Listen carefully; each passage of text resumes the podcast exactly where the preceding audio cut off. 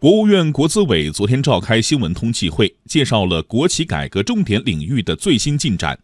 前两批试点企业持续推进混合所有制改革实施方案落地。近期，中航工业、中国黄金、中粮集团所属试点企业分别完成引入战略投资者股份制改制重组上市工作。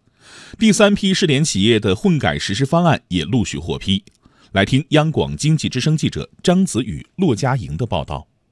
一组数据反映了改革试点的成效。国务院国资委副主任翁杰明在会上介绍，国企员工持股试点、股权激励等正在加速落地。全国共选取了首批员工持股试点企业一百七十四户，中央企业层面选取了十户子企业作为首批试点，目前已经全部完成首期员工出资入股。共引入外部资金十八点三亿元，中央企业控股的六十九户上市公司规范实施了股权激励，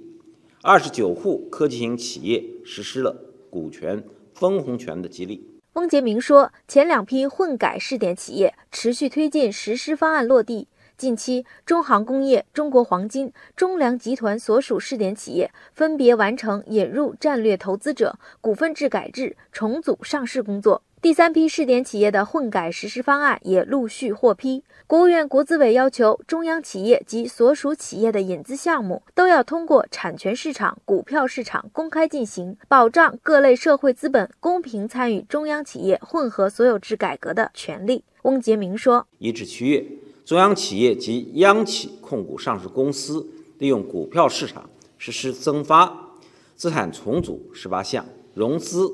六百一十八点七八亿元，注入资产四百七十六点三九亿元，利用产权市场开展转让部分股权、增资扩股项目一百项，引入社会资本三百一十九点三四亿元。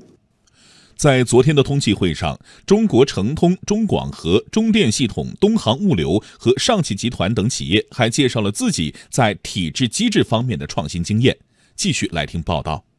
中国诚通牵头设立中国国有企业结构调整基金，通过基金市场化、专业化的投资方式，服务国有企业布局优化、结构调整和高质量发展。截止到八月二十三号，国有企业结构调整基金累计签约金额七百八十七亿元，交割金额五百亿元，超过百分之九十资金投向国有企业，对创新国有资本运营方式进行了有效探索。在员工激励方面，中国电子系统工程总公司董事长杜宇田提到，在投资过程中，让企业和员工的利益取得一致。我们想把我们一些具体的工作进一步的深化，实现团队跟投。作为工程公司，我们进入了环保这样一个领域里边，有重资产的投资。希望的话，在这样一个投资项目中啊，将核心团队和骨干人才的利益和企业的长远利益绑在一起。上汽集团副总裁周朗辉说，在一些创新企业当中，股权激励可以占到总股本的百分之二十左右。比如说，我们这个车享家的业务，目前这个公司已经实现 A 轮和 B 轮的融资，